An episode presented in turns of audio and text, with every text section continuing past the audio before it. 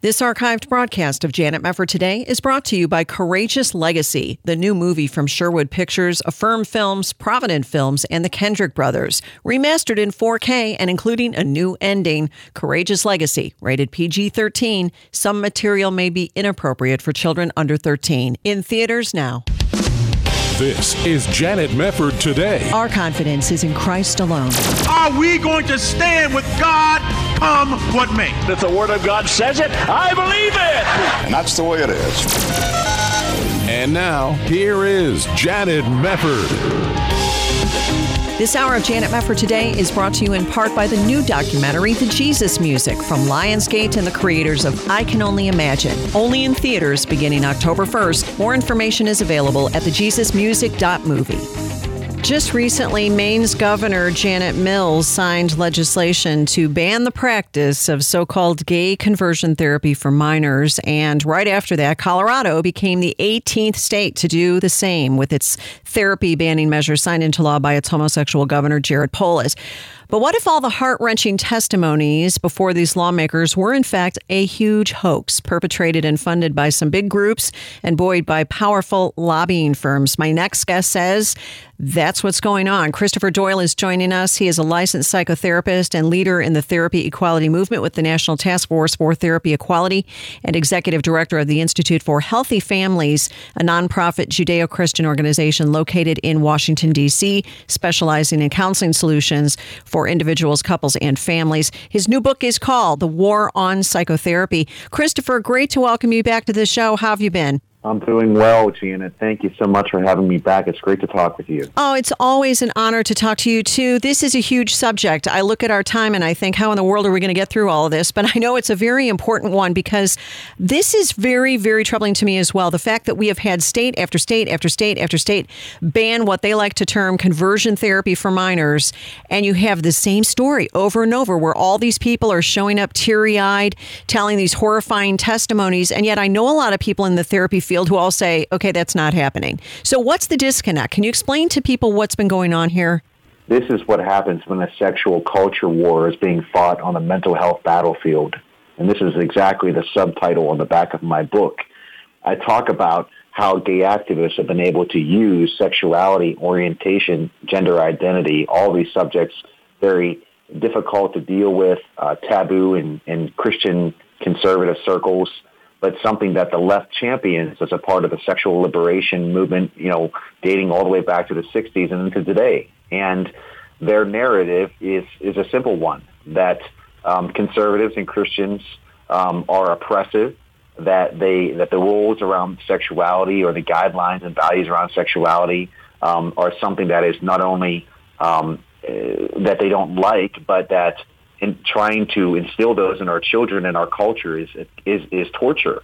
And and that um, whatever you want whatever you're attracted to and whoever you whoever you want to be or love is perfectly fine as long as it's consensual and that there should be no restraints about that. And what they're doing is they're using this issue as a narrative a false narrative saying that young people are being uh, that are struggling with their sexual identity or gender identity are being forced into what's called conversion therapy. Right. And and they use the narrative very, very wisely because there's several well-funded uh, organizations, as you just mentioned, that have been pushing this false narrative by using uh, persons who go and testify in front of state legislatures that, in my opinion, are psychologically un- unwell and unhealthy, um, that are telling stories that simply aren't the truth. Um, licensed therapists don't torture people. They don't use electroshock therapy. They don't use vomit-inducing nausea fluid in order to change people from gay to straight.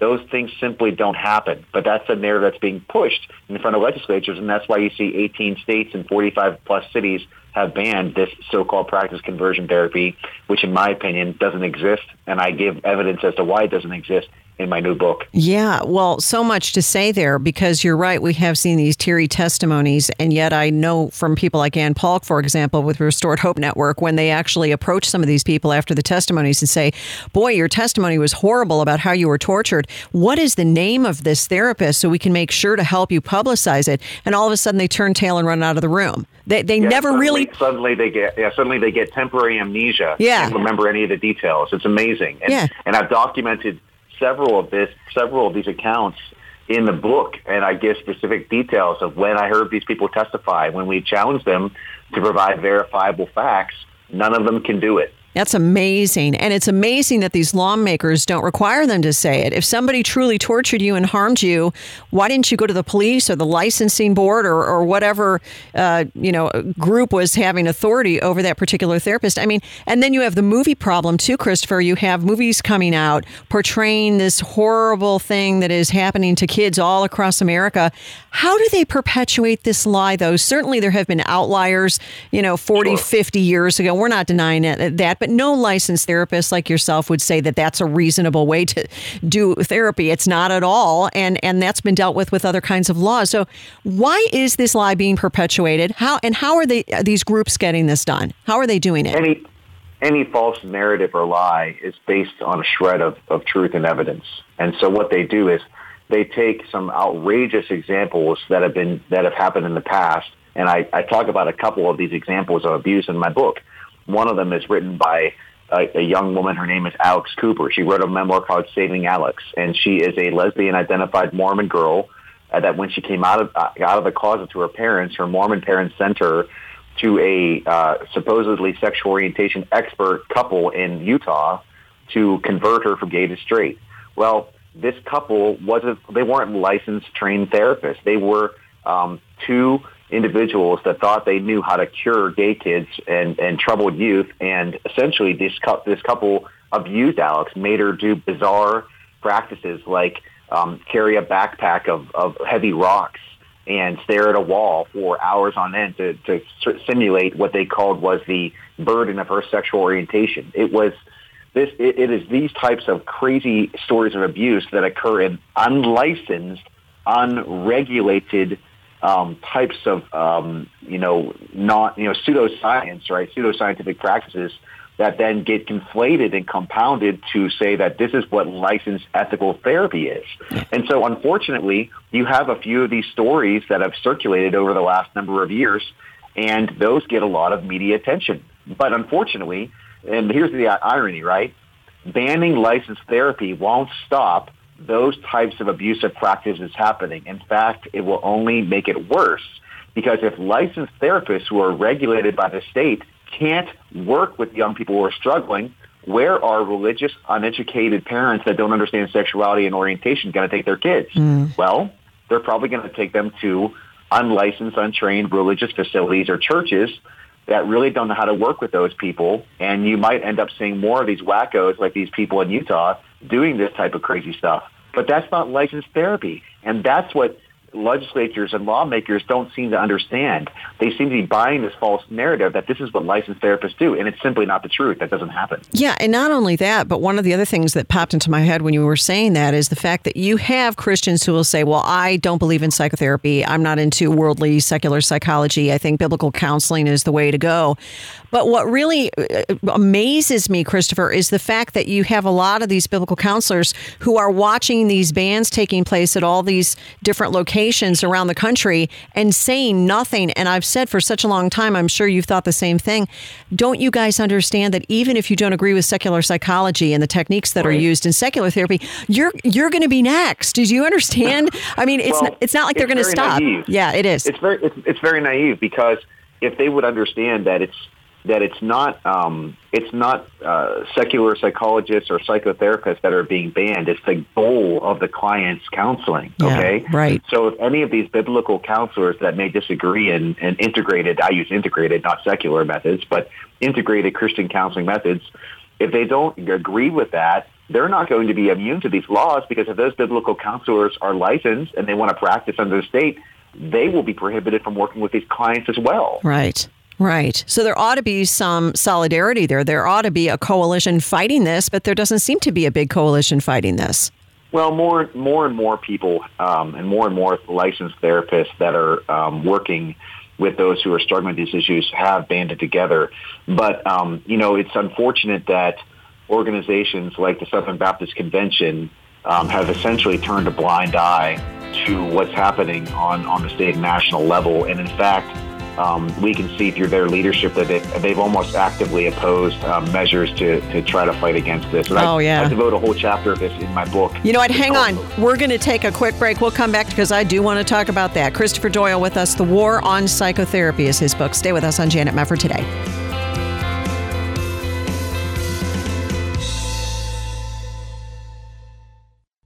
Ask yourself, what do you pay for health care? Are you single? Do you pay more than $199 a month? Are you a couple? Do you pay more than $299 a month? Do you have a family? Do you pay more than $399 a month? Yes, you can serve the entire family with health care for only $399 a month with Liberty Health Share. Liberty HealthShare is a nonprofit ministry, not insurance, so your money goes toward helping other members with their eligible medical expenses. And in your time of need, other members are there for you too. You can feel good knowing you're part of a community of like minded individuals. Sign up at any time of the year. Pick your own doctor and hospital. Find out more at libertyhealthshare.org slash JMT. That's libertyhealthshare.org slash JMT. Or call now 855 565 2561. That's 855 565 2561 or libertyhealthshare.org slash JMT. This is Janet Mefford for Bible League International. Aria lives in the Middle East in a radical Muslim family. She accepted the invitation of a Christian friend to attend a weekly Bible study and receive Jesus Christ as Lord and Savior. She took her Bible study booklet home, hiding it in her room before her mother found it and gave it to her father. He severely beat young Aria and called the authorities to report her as an infidel. They took her to a remote cell where they assaulted her and the Christian friend before letting them go. These two women didn't grow bitter, they grew bold, and together they've seen hundreds come to Christ in the Middle East, where Christians are urged to support new believers you suddenly realize how critical it is for Christians not just to assume God will look after their brothers and sisters who've converted from Islam, but that they will be prepared to walk with them. Help send God's word to believers like Aria. One Bible is only $5, and a limited time match will double your gift. Call 800 Yes Word, 800 Y E S W O R D, or there's a Bible League banner at janetmefford.com. You're listening to Janet Mefford today. And now, here's Janet. We are back on Janet Mefford today. Thank you for joining us, and it's great to have with us Christopher Doyle. We are talking about his book called The War on Psychotherapy. Christopher is executive director of the Institute for Healthy Families and has such an incredible testimony of his own. But you are very concerned, Christopher, I know, about this war on psychotherapy, all of these bans on so called conversion therapy that are taking place. And before we went to the break, you had brought up the fact we were talking about, you know, even if you fall on the side of what kinds of techniques you prefer as far far as helping people struggling with same sex attraction, whether it's biblical counseling or secular therapy or integrated therapy we all have the same threat looming, and that is the LGBT activists who want homosexuality affirmed across the board. And that's really the ideology driving this. But you had mentioned the Southern Baptist Convention failing to get on board and really digging in and joining this fight. And it reminds me back in 2014, you had some of these leaders, such as Russell Moore at the Ethics and Religious Liberty Commission, kind of poo pooing reparative therapy and kind of going in the direction of, well, you know, we really don't want to do anything about that. Has that hurt the overall cause, would you say, as you've tried to keep therapy legal? I believe that when Christians um, tear each other apart, I think it hurts the I think it hurts the ideals of which we're standing on, which is the the freedom of Christians to be able to pursue um, you know therapeutic means in order to be able to help resolve some of these issues. I think the problem that you have is there's a fundamental disagreement among members of the Southern Baptist Convention um, when they when they look at what type of counseling occurs or what, what, what kind of counseling helps people. They look at it as a biblical only approach, whereas Christian counselors like myself, we think an integrated approach. And what yeah. that means is we use the the values, the teachings, and the Word of God and combine it with psychology. And I kind of I kind of describe it as the Bible and, and Christian Christianity tells us who we are, and psychology explains to us why we do what we do. And integrating those is the mainstream. And the American Association of Christian Counselors, which is over 60,000 uh, counselors um, United States and worldwide, they take an integrated approach. The Southern Baptist Convention takes a nouthetic approach, and they right. believe Bible only. And, and, and for those listening out there that might not understand why that's a problem, let me let me just give you a little bit of parallel. If you go into a medical doctor and you've got cancer, um, a, a nouthetic approach, which is what the Southern Baptist Convention would take for counseling, would say, well, we're going to pray on you. We're going to use all the wisdom of the Bible to help you understand the causes of your cancer, but we're not going to use any medical treatments such as chemotherapy to help cure you. It's just going to be prayer and Bible reading and fasting. Hmm. And an integrated approach would say, no, we're going to use all the techniques that God has given us, both in the Bible and in creation via science. We're going to use chemotherapy. We're going to use good drugs. We're going to use also support networks and counseling and therapy and everything at our disposal that we can do to help you through this. And this is exactly the type of thing that the Southern Baptist Convention is, is, is doing. They're saying, nope, science and creation and general revelation, which we know is a way that we receive truth, is invalid. Only the Bible can help you. And th- those of us that work in this field are saying, what are you talking about? Hmm. That is not a mainstream view.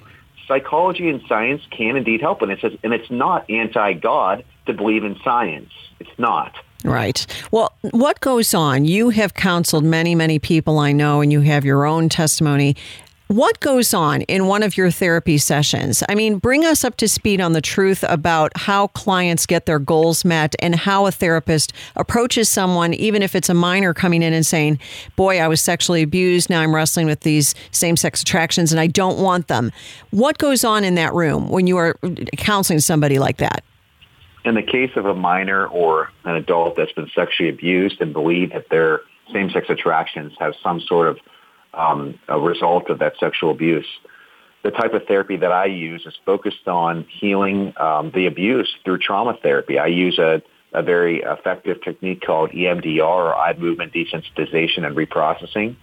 And, and this is trauma-based therapy. It's not shame-based therapy. It's not electroshock therapy. It's not making people feel bad about who they are. It's about helping them resolve those issues that may be contributing to unwanted sexual desires or sexual attractions. And we know that there's a higher proportion of those in the LGBT community or those who experience um, non-heterosexual attractions that have been victims of sexual abuse and, and, and molestation. It's, it's a documented scientific fact. And so that population really needs to have effective um, therapy to help them resolve that. And but that's not the only thing. That's that's the medical conduct side, the medical side. The other part of it is if they ban talk therapy for those who want to resolve unwanted same-sex attractions, you're essentially telling a counselor like myself that has a Christian worldview that that there's that they can't say that there is some sort of um, reason why someone feels same-sex attractions, that there isn't any sort of psychological or emotional problem with that, that it's simply fine and normal and that you must affirm that. And you know what? For people like me who have resolved those homosexual issues and for other Christians, counselors that, that see that same-sex attractions come as a result of various forms of emotional brokenness, a lot of times unmet love needs in, in childhood and adolescence, and sometimes distorted ways of looking at themselves or looking at other of the same sex um, that is a, a fundamental um, violation of the way that we view our sexuality and the way that our faith informs us of what is is essentially God's ideal and what's not God's ideal. So we have to be able to to place our opinions in the counseling room to help inform our clients. If we can't do that, then our clients simply can see and, and read what's in the culture, and the vast majority of the culture says there's no problem with same-sex attractions. It's a natural variant of human sexuality. It's completely fine and normal, and there shouldn't be any reason why you should have a problem with that. Hmm. Well, I'm sorry, but there are those of us that do have a problem with that. We want to we want to adhere to what the Bible tells us, and we want to figure out reasons why we feel that way. And Christians and therapists should be able to do that without having the state come in and say, no, you can't say that, or yes, you can say this. It's ridiculous. It is it's ridiculous. Completely un-American. Oh, completely abs- un-American. Absolutely, the war on self-autonomy. I mean, that's that's the reality. But speaking of reality, you mentioned it's a war on reality, and it, it, this is the whole thing that's so outrageous about it. You talk, I know, in your book about California, what went down in California, and what now is happening in all these other states. And California had proposed that what I think was Michael Brown's term for it, which was the "must stay gay" bill, where you can, right. you, you can if you're a homosexual, you have to say you can't get any help, you can't get any therapy that would involve any sort of yeah, dealing with this trauma. Children, but adults as well, and adults that as well. bill. Yeah, yeah, adults so, as well. So for uh, those who don't, for those who don't know this, I mean, right now there's 18 states and over 45 cities that have banned this therapy for minors. But what what Janet is talking about is a bill called AB 2943, yep. which in California, which was seeking to ban therapy for adults. And this is actually something that's happened in two other cities. New York City, which is currently being sued by a Jewish rabbi, they've banned therapy for adults that want to overcome unwanted same-sex attractions, and also Toledo, Ohio, of all places. Now, um, you know, this is something that was looked like to be a slam dunk in the state of California last year, but what happened was hundreds of people came out to protest against this law in the legislature, and dozens and dozens of um, former homosexuals and former lesbians came out to say that they had experienced life change in their sexuality and orientation and that they shouldn't take this right away. And I think some of that pressure affected the sponsor of the bill, who was an openly gay man. Yes. And he decided to withdraw it at the last minute. Yeah, we'll see where that goes. But what lessons can be learned, would you say, Christopher, as we're getting more experience with different locations, banning therapy, and it's, you know, ramping up? I think more and more Christians are being able to get to the point now where they're asking, what do we do to stop this steamroller? Because we understand the war on self autonomy and the war on reality is only ramping up. You just look at what's going on now with the transgender madness and kids and hormone treatments and the havoc that waits down the road as these kids grow up and maybe change their views or change their, their dysphoria resolves and they say, well, wait a minute, I went through this surgery. I mean, what do we do at this point in time, just not only as therapists, but as laymen? Number one, I think that um, individuals, churches, and Christians and conservatives need to start stepping up, and we need to see more resistance against these types of bills being um, put out. I mean, there was, I'm not sorry, not put out, but passed. Um, there, there was an, an, an instance in, in a city in Florida a couple of years ago where there was overwhelming resistance to these to this uh, bill that was trying to ban therapy, and, and the city council voted it down. But the problem is that too many people simply don't understand this. They don't want to get involved in it. They don't think it affects them, but it does affect them because you know they're your if even if your child is not struggling with these issues, someone in your child's school is. Yeah. You know, one of the things that you said was a war against reality. Dr. Michelle Cretella wrote the preface of my book, and for those who don't know, she's a, uh, a an expert pediatrician and expert on gender issues. And in the preface, she talks about the fact that there are over 50 gender clinics around the United States that now are treating children with gender dysphoria. And let me just tell you this, Janet, the fastest growing population for clients that I have right now are children and families who are bringing their children into my clinic uh, in Northern Virginia as young as 11 years old with gender dysphoria, gender dysphoria that wow. these children are being told by school counselors and by the media that if they have gender identity uh, insecurity, um, not even necessarily that they believe that they're wrong sex, but that they have gender identity insecurity. And, and who among us at age 11 didn't have gender identity insecurity as we were developing our bodies and going through hormone changes, yeah, right? Yeah. But they're saying that, that, that the, the immediate and protocol for these children is to take them to a gender clinic, immediately get them on hormone suppression, and puberty blockers, and start them down the path of what will eventually be permanent sterilization of their anatomy Ugh. and and mutilation of their body parts. I mean, this is happening as young as 10, 11, sometimes even younger. And uh, Dr. Cretella says this, and I agree, it's institutionalized child abuse. It is. Yeah. I mean, how could you see it as anything else? And you wonder what will happen down the road when these kids grow up and begin to sue. Yeah, I was going to say it's going to be lawsuit city, and who could really blame them? Well, you've got to read the book, The War on Psychotherapy. Christopher Doyle with us. Christopher, grateful for you, and it was so good to have you here. Thank you very, very much.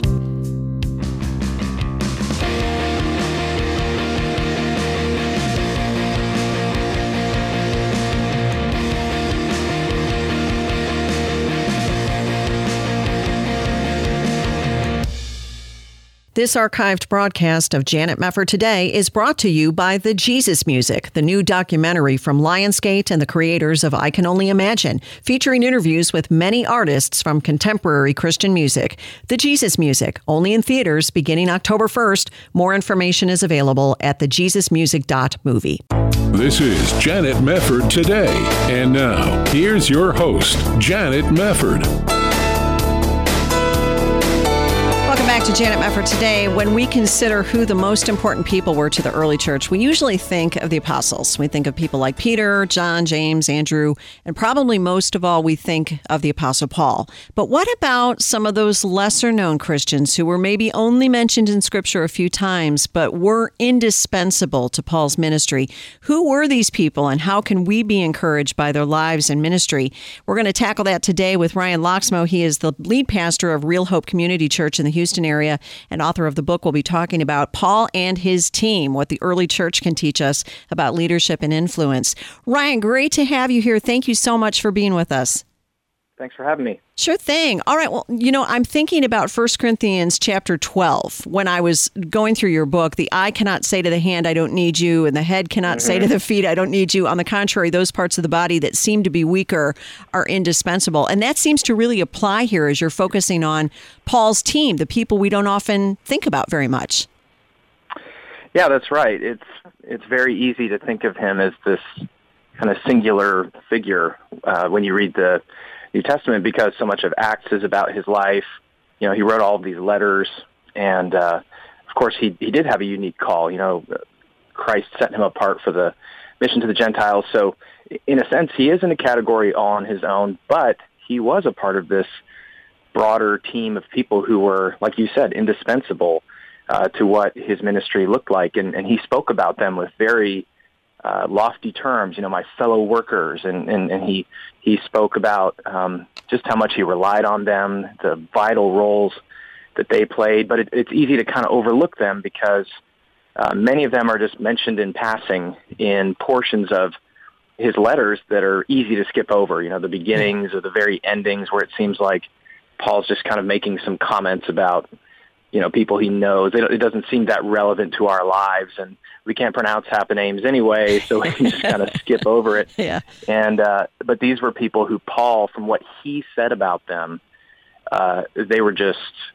incredibly integral part of what he was doing, and so to to find out what that looked like, you've got to kind of take all these passing references and put them together, and then a picture, yes, begins to emerge of this team, and it's. Uh, it's an inspiring thing to see. Yeah, it really is. Who would you put at the top of the team? We'll kind of go down the list here a little bit, but for example, you think of people like Barnabas, and Barnabas, the Holy Spirit sure. set him apart with Saul for the work that God mm-hmm. had called him to do. You think of Barnabas, but we don't know that much about Barnabas. We know some, uh-huh. obviously, but would you put him at the top of the team list? Uh, he would definitely be one of the people toward the top. Certainly, the the early stages of Paul's ministry, Barnabas was integral. I mean, he was he was uh, a critical uh, voice in helping the rest of the Christian leaders to even view Paul as a legitimate Christian. You know, coming right. from his background and as you mentioned, you know, early uh, missionary journeys with Barnabas and. Uh, so certainly in the early days of Paul's ministry, I don't think he had a better friend than Barnabas, yeah. at least from what we what we read. So he's definitely on that list. Um, I think, uh, you know, I would say Luke is high on that list, and, sure. and he's actually kind of my personal favorite member of Paul's team that doesn't get a whole lot of press because he he traveled with Paul a lot. Um, he's mentioned a few times by name in Paul's letters, but again, just kind of in passing. He doesn't get a lot of press. Uh, but he Paul talks about Luke being with him and traveling with him. And then the fact that Luke wrote the Gospel of Luke and Acts, yes. uh, those two books together by word count are more than all of Paul's letters. It's over 27% of the New Testament just by Luke. Wow. And uh, so incredibly influential person on the just the history of Christianity generally, but certainly in Paul's ministry, he was a, a key player. Um, so I'd put him up there. Timothy, I'd say sure. toward the top because he was seems to be the primary kind of protege uh, that Paul took under his wing, and so he had that mentoring relationship with him, among others like Titus. But Timothy seems to to kind of be a standout uh, case. Um, but I would also add, um, just kind of on a logistical front, I think the the couple Priscilla and Aquila, right, I would put up there too because you know they were supporting him financially, logistically, spiritually in multiple cities, uh, Rome, Corinth, Ephesus, and so they were a huge help on um, the support side of things. Yeah. So you know, I mean, you could just keep going down the list of all the people who uh, made such an impact on what he did. Yeah. Now, when you look at figures like Barnabas and Timothy and Luke, for example, well, I'll take Luke as an mm-hmm. example because you talk about him as your favorite offstage influencer, which I like. But he was interviewing witnesses. I mean, he was yes. behind the scenes. You see Luke because you're reading what he wrote when you're reading the book of Acts and you're seeing all That's these names true. mentioned. But why is he the most important, or at least your favorite offstage influencer? Is it because of the compiling that he did of the eyewitnesses mm-hmm. and, and all that? I think so. You know, I think his work resonates down to us in the 21st century more than uh, many of the other members of Paul's team, at least in a more direct way, because we have his writings. Um, and like you said, you know, people have have called Luke the first church historian for that exact reason. He he he lays out his methodology at the beginning of the Gospel of Luke, traveling around, speaking with eyewitnesses, being diligent to chronicle what had happened uh, for the purpose of building up our faith. And uh, I just think it's a neat thing that someone who played such a vital role in what the New Testament ended up becoming. Um, you know, the Gospel of Luke and Acts. I mean, can, can you imagine uh, the New Testament without those works? No. Uh, you know, so for him to to be of that stature, uh, but then and, and clearly a, an integral part of Paul's ministry, but still to kind of be a little bit behind the scenes. I just find that a very interesting um, example, and I think it can be inspiring to people today because I think people today draw a very um, clear connection between you know the more visibility you have, the more influence you have. Yes, uh, you know there's this direct correlation, but Luke I think is someone who shows that that's not true. I mean the lasting impact of what he did and he was not, at least from what we see in the New Testament, one of those figures that was pushed to the forefront. We don't know much about him biographically, um, but what, what, wow, what an impact he had. For sure. What would we have done without Luke?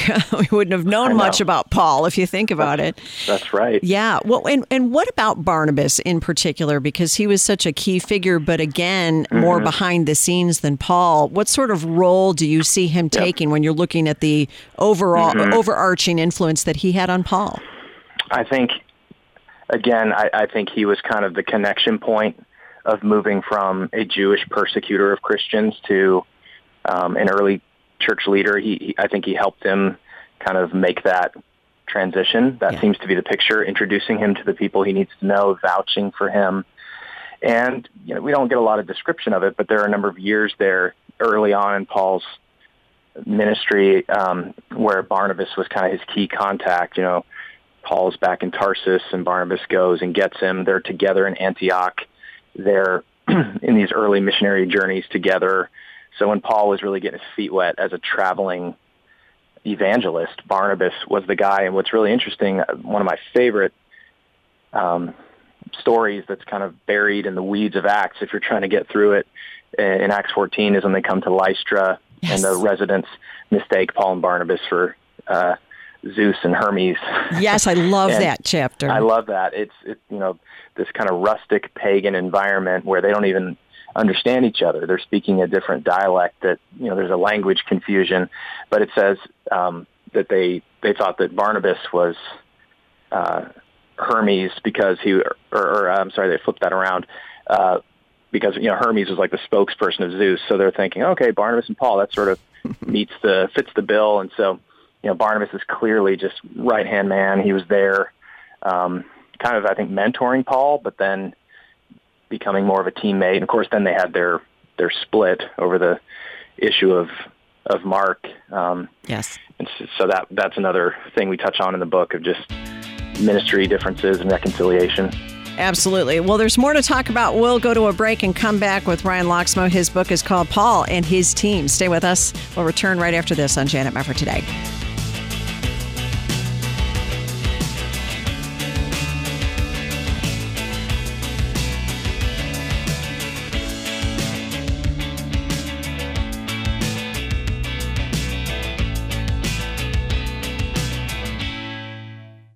Sherwood Pictures, Affirm Films, Provident Films, and the Kendrick Brothers comes Courageous Legacy, celebrating 10 years of impact on families and fathers, remastered in 4K and including a new ending and bonus scenes. So, where are you, men of courage? I believe every father should step up and answer the call and say, I will. I will. Courageous Legacy, rated PG 13. Some material may be inappropriate for children under 13. Now playing. More information is available at courageousthemovie.com. When this young mom came to a preborn center, she was planning to have an abortion. But after receiving love and support and meeting her baby on ultrasound, she chose life. When I walked in for the ultrasound and I saw my baby and I heard his heartbeat, my mind changed completely. I couldn't do that to my baby. I decided to keep it. Preborn partners with clinics in cities with the highest abortion rates in the country. Will you help Preborn save these precious lives? When a mom in crisis sees her baby on ultrasound and hears the heartbeat, she's 80% more likely to choose life. And that's just the beginning of the story. I know that with support and and with God by my side, I'll be able to do this, not just for me, but for my baby. For $140, you can sponsor five ultrasounds and help rescue five babies' lives. To donate, call 855 402 BABY. That's 855 402 2229. Or there's a preborn banner to click at janetmefford.com. From Lionsgate and the creators of I Can Only Imagine comes a new documentary, The Jesus Music. Jesus Music found its way in my hometown and it changed my life. I saw contemporary Christian music born right before my very eyes. I think music is the most powerful universal language in the world. Featuring interviews with many artists from contemporary Christian music, including Amy Grant, Michael W. Smith, Toby Mac, and Kirk Franklin. The Jesus Music, only in theaters beginning October 1st. More information is available at thejesusmusic.movie. You're listening to Janet Mefford today. And now, here's Janet. We are back on Janet Mefford today. We know that we are all members of the body of Christ and all of us have a role to play. All of us have spiritual gifts and we work together as a body. But it's really interesting. We hold up the apostles as we should as wonderful examples of preaching and setting the early church in motion by the proclamation of the gospel and discipleship. But really, when you look at somebody like the Apostle Paul, how could he ever have done what he did without all of his team around him?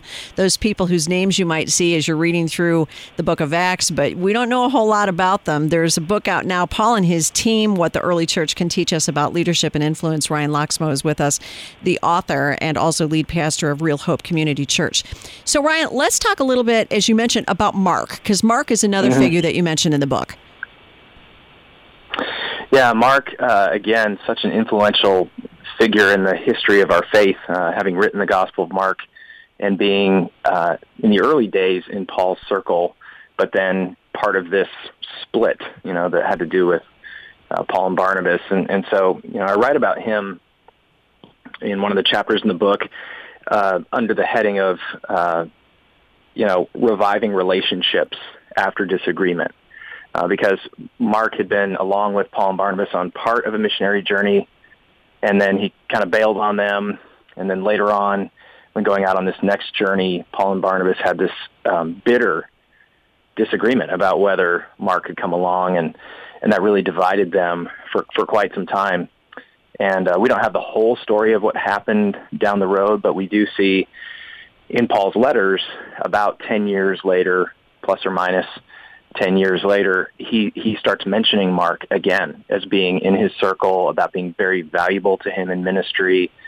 And uh, of course, he went on, as I mentioned, to write the Gospel of Mark, and, and he was also uh, integral in the Apostle Peter's ministry in Rome uh, from the ancient uh, historical sources we have.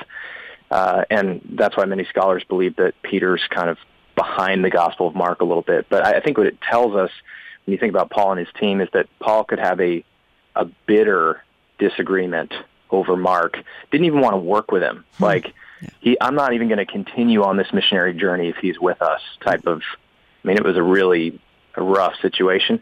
And then 10 years later, you know, he's describing how valuable he is. And I think that teaches us that, number one, that disagreements and friction, it's going to happen in ministry. It happened to him. It's going to happen to us. Yeah. But the door was left open on some level. You know, the bridge was not burned. There, there was a, there had to have been the maintenance of that relationship on some level for Mark to then begin appearing in Paul's letters a decade later as this proven uh, coworker of his. Yeah. And so, so that disagreement that can be disheartening when we read about it in Acts, that wasn't the end of the story. Right. I think that's inspiring and instructive for us. Well, it is. And I go to Second Timothy chapter 4, for example, where he says, Do your best to come to me quickly, for Demas, because he loved this world, has deserted me and has gone to Thessalonica. Crescens has gone to Galatia, Titus to Dalmatia. Only Luke is with me. Get Mark and bring him with you because he is helpful to me in my ministry. And then he goes on to talk about Tychicus, yep. and he mentions some of these people. So it's not just in the book of Acts that you see some of That's these right. names, you see them throughout the epistles mm-hmm. too. Exactly, and that that's kind of the thing. I, I say in the book that um, Paul, his team, and the lessons from how they work together have always been available to us. They're they're there in the New Testament, but they're kind of hiding in plain sight because what you just read is a great example. That's really easy to skip over. Yeah. If you're just reading Second Timothy and you get to that portion, you're like, yeah, yeah, okay, I got that. All these names, I don't know who these people are. Right. It's easy to skip over that. Um, but those names are there. And so you have to start connecting dots with other places that they were mentioned and lining things up with the book of Acts. And once you do a lot of that work, which is really the, the foundational work of this book, their role and, and what they did starts to appear. It's, it's not hiding in plain sight anymore. You start to make those connections. Yeah. And so, um, yeah, it's, it's neat to see the way those things line up. Well, and one of the things I really appreciate about passages like that one is you see that everything was not roses for Paul all of the time. You know, Alexander right. the coppersmith did him great harm, and he talks mm-hmm. about that, and Demas deserted me, and all the rest. So he I mean, in mm-hmm. many ways, we can relate to this, can't we? In modern church life, oh, this mm-hmm. wonderful Christian brother, and now he deserted me, and what do I do, and how do I resolve this right. conflict? How do you apply some of that to the modern day church and how we should deal with conflict, and what we can draw from how Paul dealt with his team? Mm. Yeah, that's that's a, a, great question. You know, um, in one of the chapters in the book, I, I talk about the fact that his team seemed to be relentless about reconciliation and that they wanted to restore relationships even when it was painful. And I think that that's the lesson for us is, like you said, it wasn't rosy.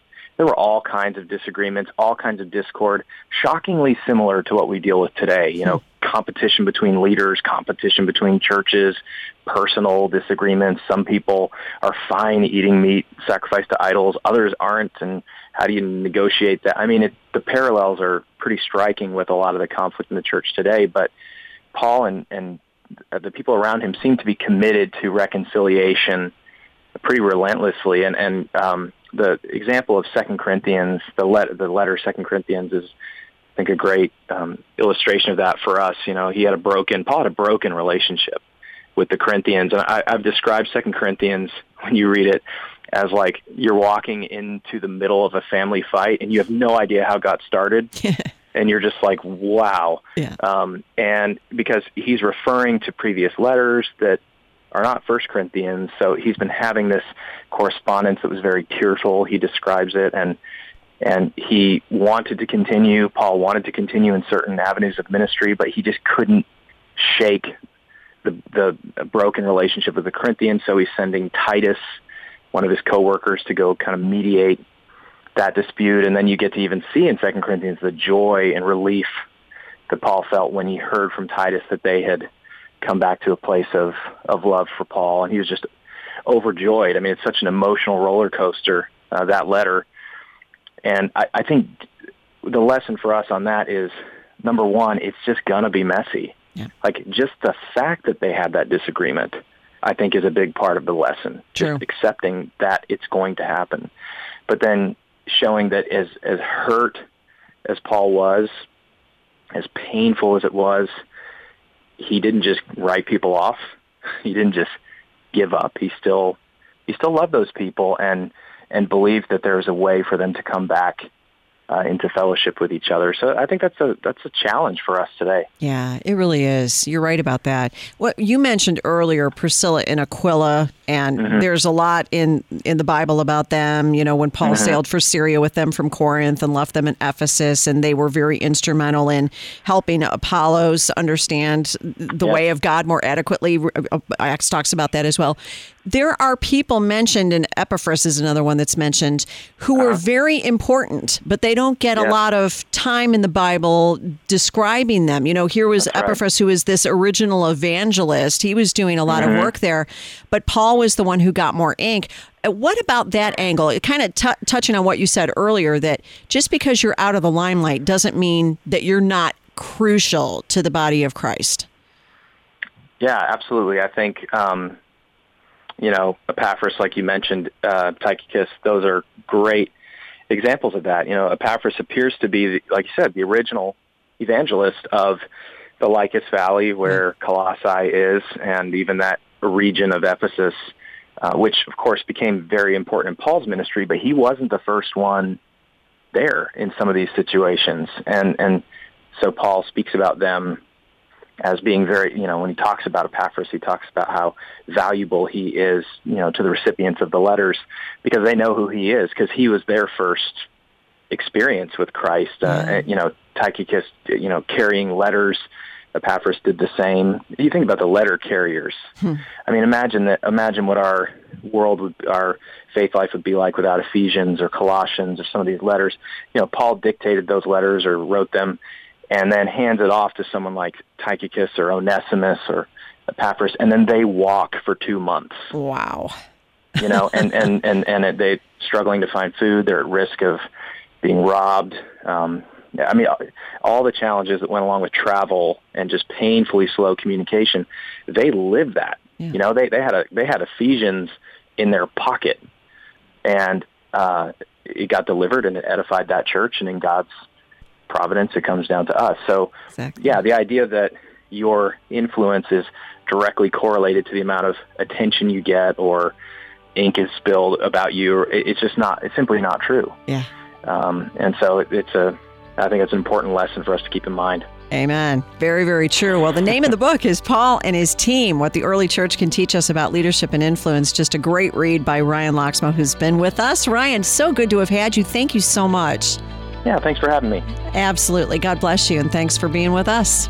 All right. Well, thank you for joining us here on Janet Mefford today, as always. We'll see you next time. God bless. This portion of Janet Mefford today is brought to you by Courageous Legacy, remastered in 4K and including a new ending. Courageous Legacy, rated PG 13, in theaters now.